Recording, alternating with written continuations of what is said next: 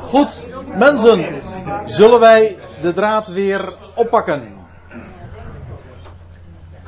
Bij deze moeilijke versen. We hebben dat in de pauze ook nog eventjes met elkaar overwogen en dat is ook zo. Maar het is aan de andere kant zo geweldig. Hoe juist dat in de Hebreeënbrief gedemonstreerd wordt. Hoe heel de schrift een eenheid vormt. Maar ook als dan er citaten gegeven worden, dat het allemaal zo perfect, zo precies is. Zo goddelijk uh, ontworpen. Uh, ja, dat is geweldig. We hebben dat nu in, in een aantal citaten gezien. In Psalm 8. We zagen het in Psalm 22. In Jezaja 8. En daar borduurt vers 14 ook op voort. Want als het dan staat in vers 14. Daar nu de kinderen. Welke de kinderen? Nou, de kinderen waar het voorgaande vers over sprak. En dat was dat citaat uit Jezaja 8, weet u wel. Ja, natuurlijk, je moet de aandacht er even bij houden. Maar het is, zo moeilijk is het nou ook weer niet hoor. En als je. nee, zo moeilijk is het niet. Want de. En dat is wel uh, een, uh, een. Iets wat je ook daarbij moet bedenken. En wat ik voor de pauze al even aangaf in verband met die adressering. Het is gericht aan Hebreeën. Maar vergis u niet, die Hebreeën, die waren ja, die kenden de schrift, de, hun eigen Bijbel. Daar waren ze zeer goed van op de hoogte, waren ze in doorkneed, velen van hen. Ja, en als de apostel hier een, deze brief schrijft, dan refereert hij ook voortdurend aan hun eigen geschriften. En dat wat ze wisten. Ja, voor ons is dat wel eens een hobbel. Voor hen zal dat ongetwijfeld veel minder het geval zijn geweest.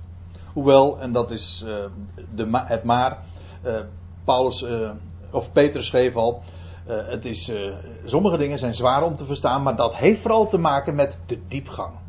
Het is zo diep. Het blijkt zoveel lagen te hebben. En dat is, en dat maakt het verstaan wat lastig soms. Goed, daar nu de kinderen. Het gaat hier dus specifiek over Jezaja's kinderen die zinnenbeelden waren van Israël. Het gelovig Israël daar nu de kinderen Israëls dus aan bloed en vlees deel hebben. Wij kennen de uitdrukking vooral van vlees en bloed. Hier wordt het omgekeerd. Ja, vlees en bloed is meestal de uitdrukking. En hier wordt het omgekeerd. Je eigen vlees en bloed. Je eigen, ja, zo, zo, zo, ja, je eigen vlees en bloed. Zo gebruiken we het in het gewone spraakgebruik, maar in de schrift ook. Uh, 1 Korinthe 15 dat vlees, uh, vlees en bloed kunnen het koninkrijk gods niet beërven. Maar het is altijd vlees en bloed in die volgorde. Maar hier is het omgekeerd. Waarom? Ja, nou vermoedelijk omdat hier uh, de, de. Tenminste, dat is uh, zoals ik dat mag verstaan. Dat is omdat hier meteen gesproken wordt over het, over het sterven van de Heer Jezus. En dat hij door de dood is heen gegaan. En daarom zijn bloed heeft gegeven. Ik denk dat vanwege dat accent eerst hier het bloed genoemd wordt. Maar als u daar anders over denkt, Fred. Is dat zo? Ja. Oké. Okay. Dat is dan een handschriftenkwestie. Heeft niet te maken met de vertaling. En één ding weet ik wel, dat de Statenvertaling teruggaat op een, uh, op een, uh, op een grondtekst die uh, niet zo betrouwbaar is als, dan, als wat we nu voor ogen hebben. Maar ik, ik, zou niet weten hoe dat verder in elkaar steekt. Maar goed. Eén ding. Het is een verschillende grondtekst. Ja, dat kan haast niet missen. Dit heeft niet te maken met vertaling. We houden het even op dat bloed en vlees, maar in de praktijk maakt dat natuurlijk geen verschil. Want in, in, beide gevallen gaat het toch over bloed en vlees of vlees en bloed. Hè. Uh, het accent is alleen in dit geval ligt op het bloed. Wel, de kinderen hebben deel, de kinderen Israëls hebben deel aan bloed en vlees. Natuurlijk kun je daarbij zeggen, wij allemaal. Alle, alle kinderen van Adam hebben deel aan bloed en vlees. Dat is zo, maar daar gaat het, hier, het gaat hier specifiek over de kinderen van Israël. Over het nageslacht van Abraham. Maar nou loop ik weer vooruit aan op het 15e of 16e vers. waar dat zo gezegd wordt. Het zaad van Abraham. Wel, de kinderen Israëls hebben deel aan bloed en vlees. Ze zijn vergankelijk. Dat is het idee. Daar nu de kinderen aan bloed en vlees deel hebben, hebben eh, heeft ook hij, die leidsman, de zoon, op gelijke wijze daaraan deel gekregen. Dat wil zeggen, ook bloed en vlees is hij geworden. Opdat hij door zijn dood hem die de macht over de dood had, de duivel zou onttronen. Nou, daar moeten we even pauze bij houden, want het zit vooral in deze ene uitdrukking, daar, uh, daar zit een addertje onder het gras. dat is een leuke woordspeling in dit verband, want we hebben het over de duivel. Die adder. maar eh, deze is trouwens ook mooi. Opdat hij door de dood, moet je heel letterlijk nemen. Dat wil zeggen, door de dood heen. Hij ging de dood in en hij kwam de dood weer uit. Dat is met recht door de dood. Dat dat inderdaad de gedachte is, dat blijkt uit het vervolg, opdat hij door, niet zijn dood, maar door de dood, hem die de macht over de dood had, en nou moet ik echt een aanmerking op de vertaling maken. Want dit is heel essentieel. Kijk, bloed en vlees, vlees en bloed, dat, uh, daar ga ik geen strijd over aan. Maar over dit punt ga ik wel een strijd aan. Uh, voor zover dat nodig is, want dat staat er niet. Er staat niet over de dood, die de macht uh, over de dood had. U ziet het hier ook, hè. Er staat die de macht van de dood heeft. Dat is heel iets anders hoor. Het gaat hier over de diabolos. Hè. U ziet het hier, de diabolos. Ons woord duivel, dat komt, ja, dat is een vervorming van dit woord. Diabolos, diabolos betekent de dooreenwerper. Ons woord duivel betekent dat eigenlijk ook.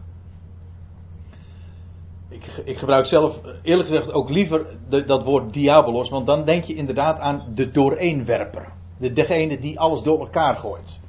Het woord duivel is bij ons een beetje belast geworden door allerlei mythologische ideeën. Duivel staat ook meestal voor demonen en goden vereniging. In de Statenvertaling weer wel, omdat de Statenvertaling dat hopeloos door elkaar haalt. ja, ik, over het algemeen praat ik met grote achting over de Statenvertaling, maar nu even niet. Want de Statenvertaling, dat weet ik, omdat ik nog niet zo lang geleden daar nog een artikeltje over heb geschreven. Uh, het begrip demonen en duivelen, dat wordt altijd door elkaar gehaald. Dus wat is het vertaalwoord voor? Demonen? Ja. Uh, boze, uh, als je het woord boze geesten leest, in de MBG-vertaling, dan is, dan is dat uh, het woord demonen. Of demon. En uh, duivel, dat is diabolos.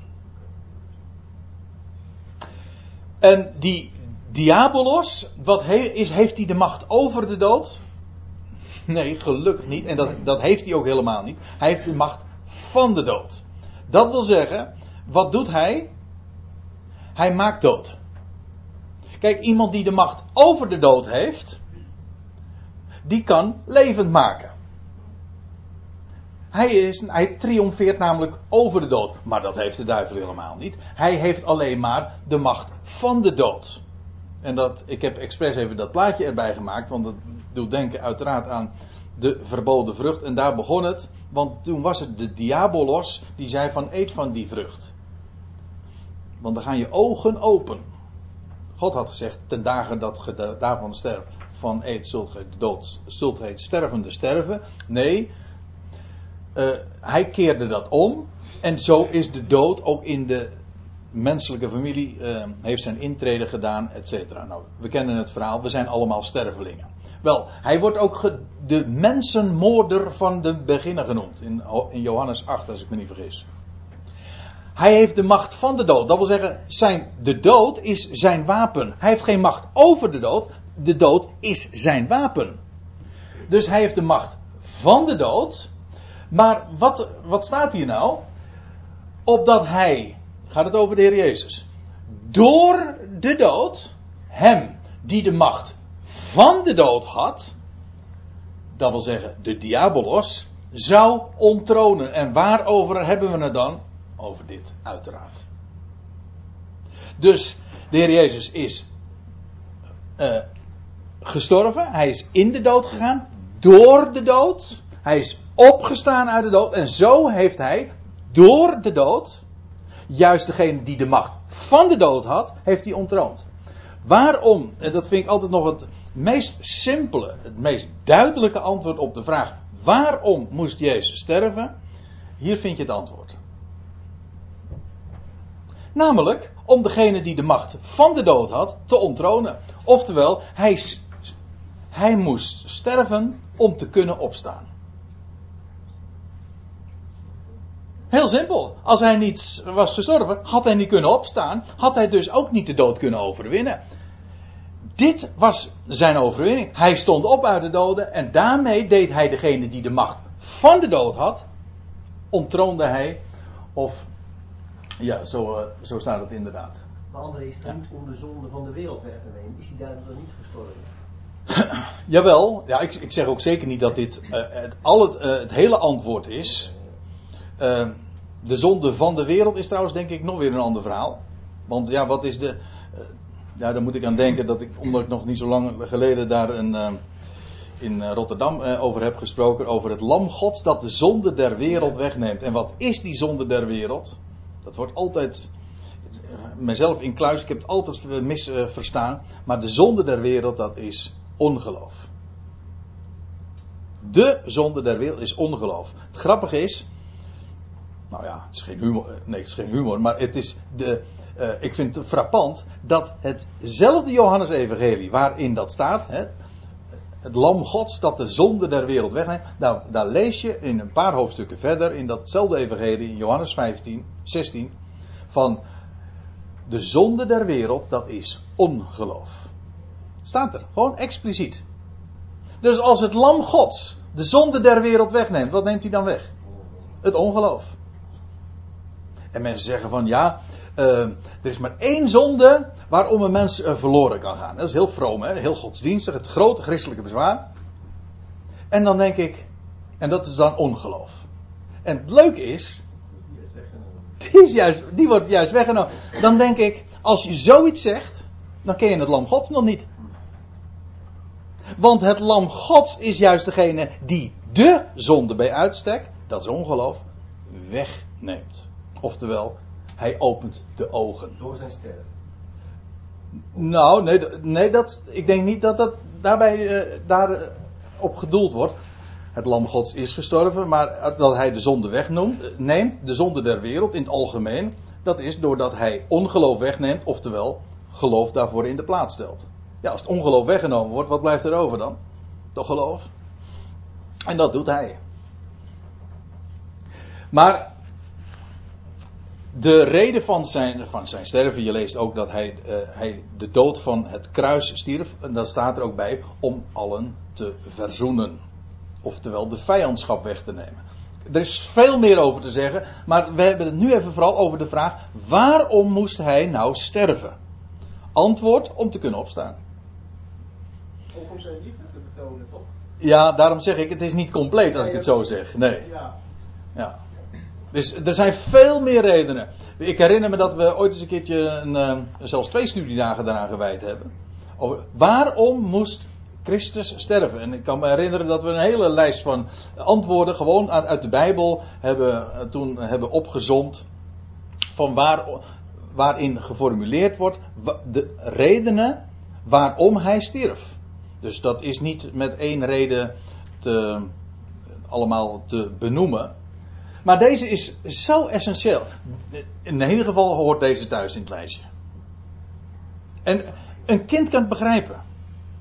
Hij stierf om te kunnen opstaan en zo degene die de macht van de dood had, van de dood, niet over, maar van de dood had, te onttronen. En hij, en het is heel fraai, want hij, um, je, je, leest in, in, in, Genesis al, in de, de, dat wordt dan genoemd de moederbelofte.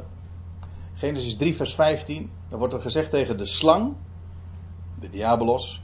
Ik zal vijandschappen zetten tussen u en de vrouw, tussen uw zaad en haar zaad. Dit zal u de kop vermorselen en gij zult het de hiel vermorselen. Dat wil zeggen, het zaad van de vrouw, de Messias, die zou zijn, hij zou in zijn wandel zou hij gegrepen worden als een slang, hè? als een adder. Als een slang zou hij zijn hiel vermorselen. In zijn wandel zou hij eh, zou worden afgebroken. Dat slaat op zijn sterven. Maar juist dat zou hem de kop vermorselen. Dus juist door zijn sterven zou hij de, degene die de macht van de dood had, teniet doen.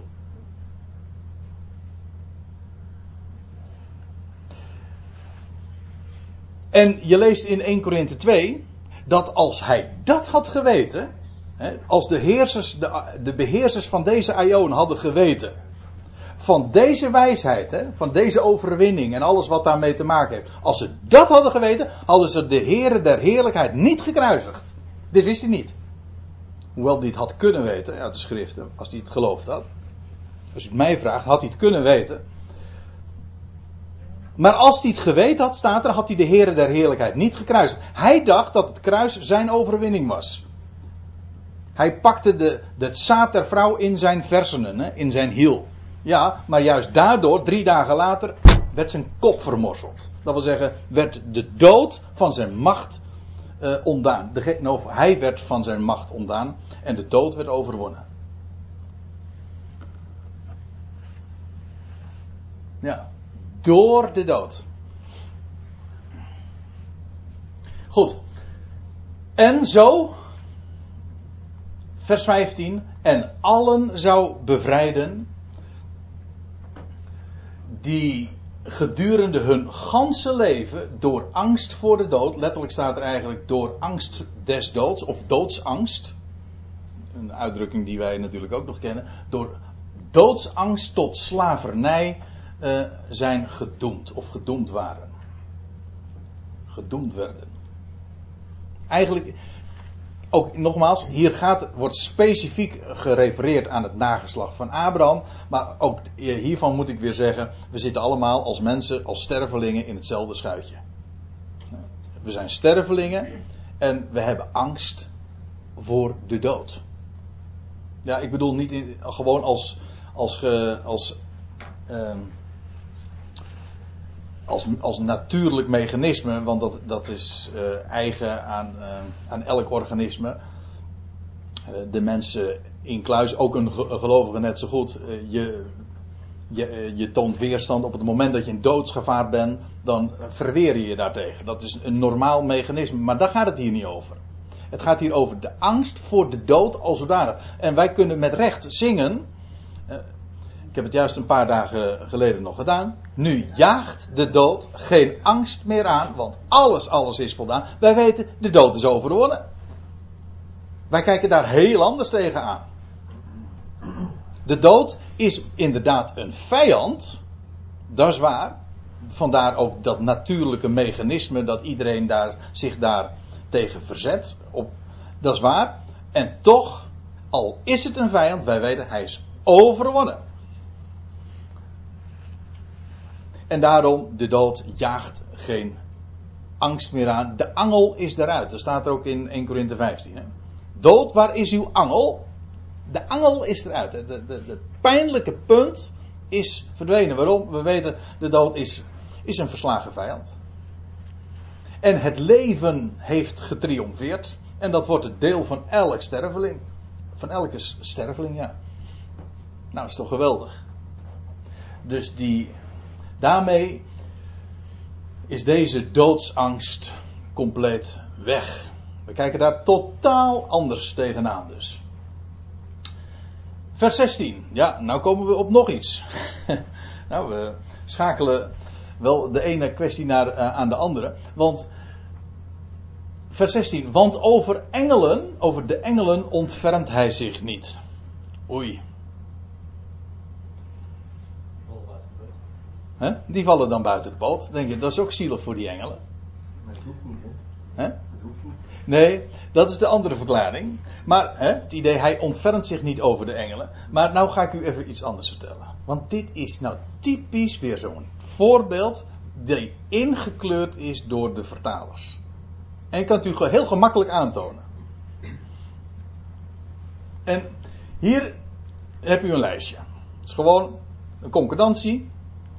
En dit Griekse woord, hè, wat hier gebruikt wordt, wat hier vertaald wordt met ontfermen, dat komt, uh, u ziet het, 19 keer voor in het Nieuwe Testament. U ziet hier dat hele rijtje met alle vervoegingen en alle vormen daarvan. Iedere keer, en dit is de, de wijze waarop de MBG het weergeeft. Eén keer van die 19 keer wordt het vertaald met ontfermen. En dat is dus hier in Hebreeën 2.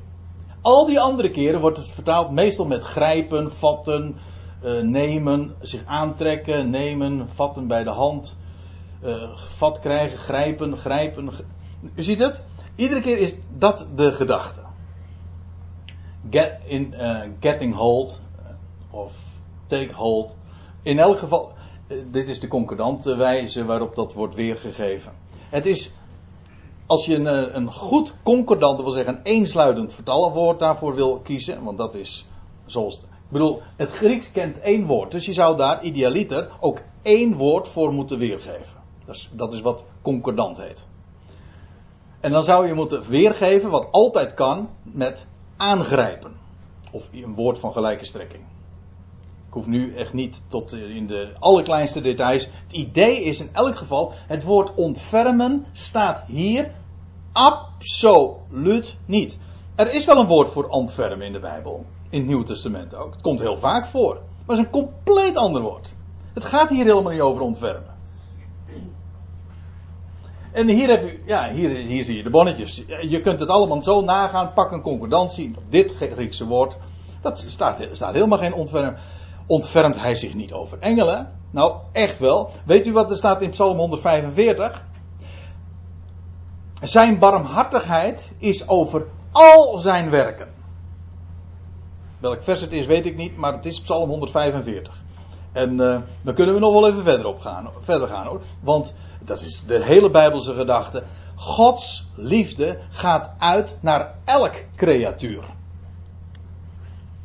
Maar het gaat hier helemaal niet over, over, over ontfermen. Het gaat trouwens hier ook niet over God. Het gaat hier over de dood. Want uh, over de engelen ontfermt hij zich niet. Nee, letterlijk, want zeker niet engelen grijpt het aan. Dat is wat er staat. Als het letterlijk concordant weergeeft, dan staat hier, want niet. Want zeker niet engelen grijpt het aan. Wat niet aan? De dood. Dood, de dood grijpt geen engelen aan. Maar daar hadden we het al eerder over. In, in verband met, uh, ja, wat was het? Hebreeën 2, vers 5, 6. Waar staat dat hij. Uh, hij is een korte tijd beneden de engelen gesteld, staat er. En dan staat erachter. Vanwege het lijden des doods. En toen hebben we al gezien. Ja, engelen sterven niet. Dus die hebben, zijn daar niet in onderhevig. Nou, Hebreeën 2, vers 16. Grijpt er weer eventjes die gedachte. Uh, dat is wel leuk als ik het zo zeg. Die grijpt die gedachte weer eventjes aan. Die, die pakt die draad weer even op. Die, die, somt het, uh, die her, herhaalt als het ware het idee. Namelijk, zeker, niet, dood, niet uh, engelen grijpt de dood aan. Of de dood grijpt geen engelen aan. Nee, engelen sterven niet. Het gaat, engelen zijn hier niet aan ondernemen. Op deze hele begraafplaats kan ik u één ding verzekeren: er ligt geen ene engel. Alleen maar? Bengeltjes. Bengeltjes, ja. ja. Ja. maar geen engelen. Nee, hier ligt het. Uh, hier liggen allemaal nakomelingen van Adam. En, uh, en de schrijver van de Hebreeënbrief heeft het hier eigenlijk nog alleen maar over het nageslacht van Abraham. Maar daarover uh, kan hetzelfde gezegd worden. Niet over, want zeker niet engelen grijpt het aan. Maar ja, dan krijg je dus weer hetzelfde. Ook hier staat het woordje ontfermen. Hier staat exact hetzelfde woord weer. Maar zaad van Abraham grijpt het aan. Wat? De dood. De dood grijpt het zaad van Abraham af. Maar dat is toch wel duidelijk. Dat hoef ik niet te verklaren. Ik weet, ik, in het verleden, uh, ik, ik, herinner me nog, dat was net nadat ik de, de ontdekking deed, of dat mijn ogen open gaan, ik, uh, gingen, uh, want zo is het eigenlijk, voor het feit dat, dat God de redder is van alle mensen.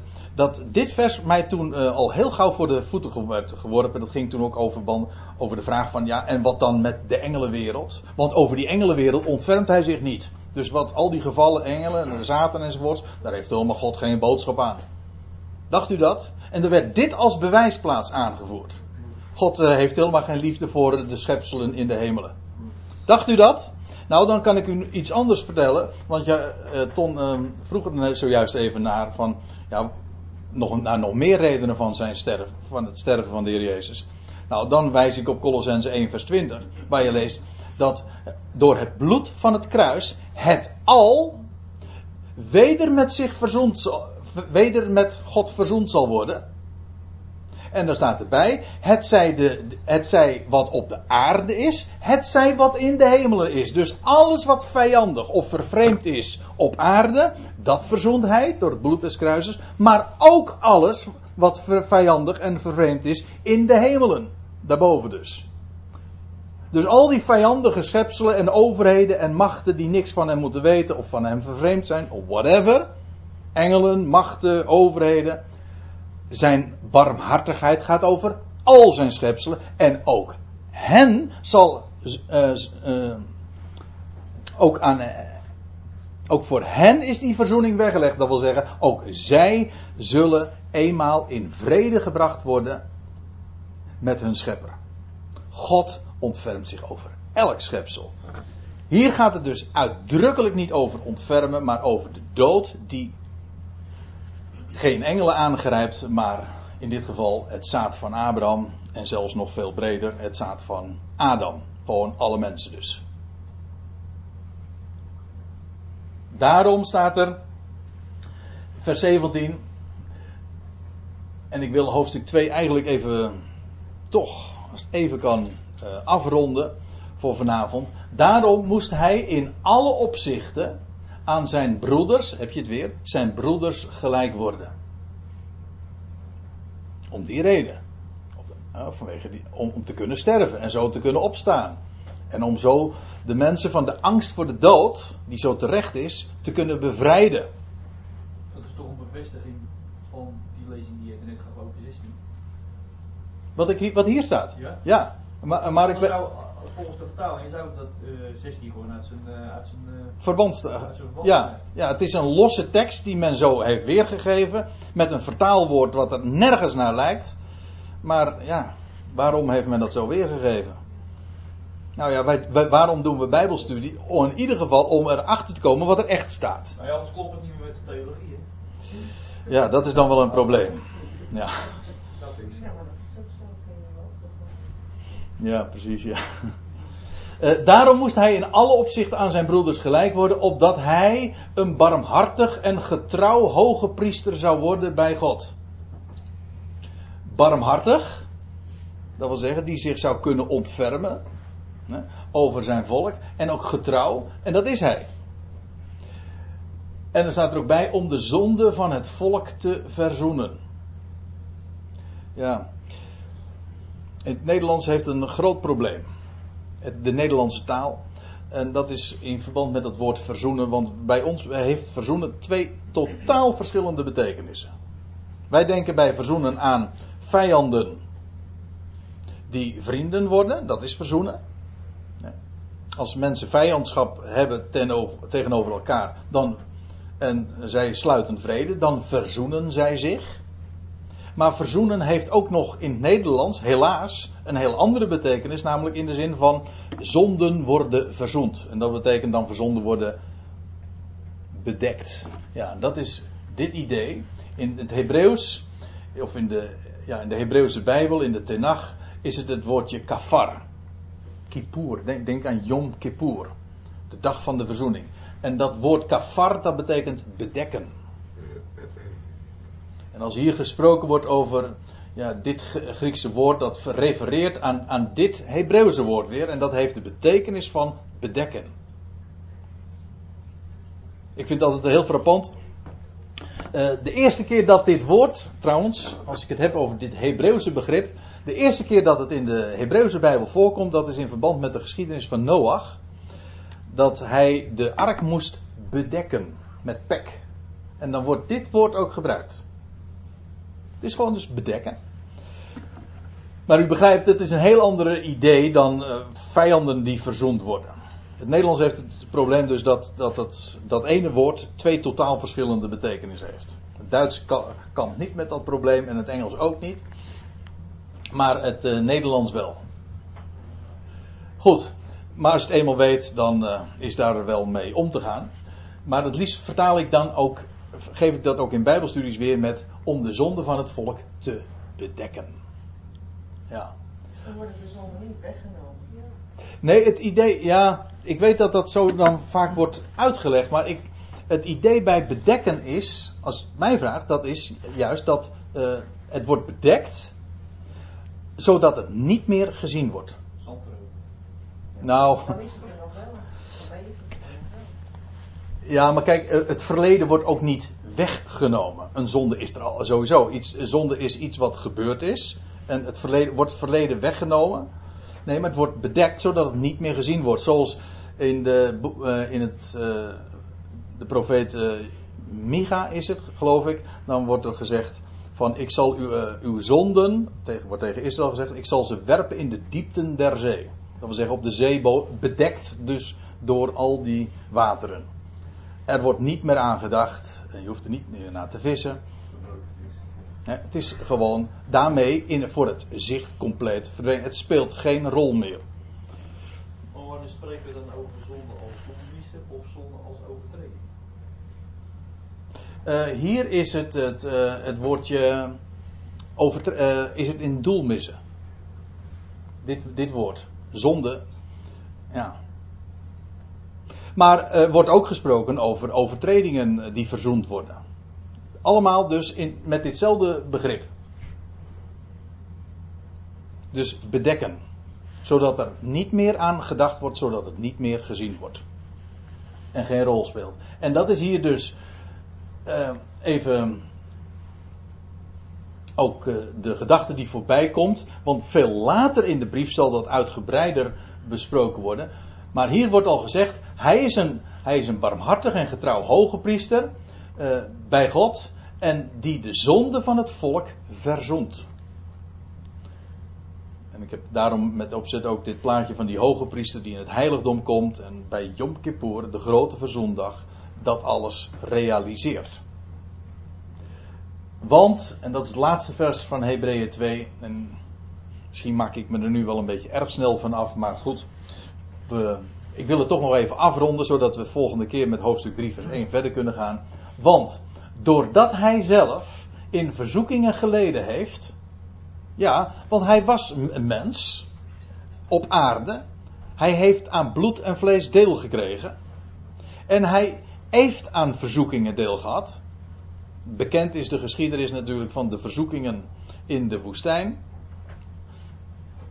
Waar de, waar de slang, de diabolos, ook iedere keer hem weer verzocht, uitprobeerde.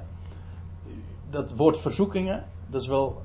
U ziet het hier ook in het Engels, in de Engelse weergave, dat is eigenlijk uitproberen. Wel, hij is uitgebroken. Hij heeft die verzoekingen geleden. Later in de brief komt dat nog weer veel uitgebreider ook te sprake. Waar, waarom hij zo betrouwbaar daarin is geweest. Hij, maar in elk geval, hij was hier op aarde mens. Hij is nu hoge priester in het heiligdom. En hij kan sympathiseren met zijn volk. Hij weet wat het is om op aarde te zijn. En om te lijden. En om ook verzoekingen te ondergaan. En daarom kan hij ook, staat hier, die verzocht worden, te hulp komen. Hij kan ze helpen. Het is voor hem niet vreemd. En het laatste waar ik dan op wil wijzen vanavond, dat is een woord uit Hebreeën 4, vers 15. Waar het staat, en nou lopen we even vooruit.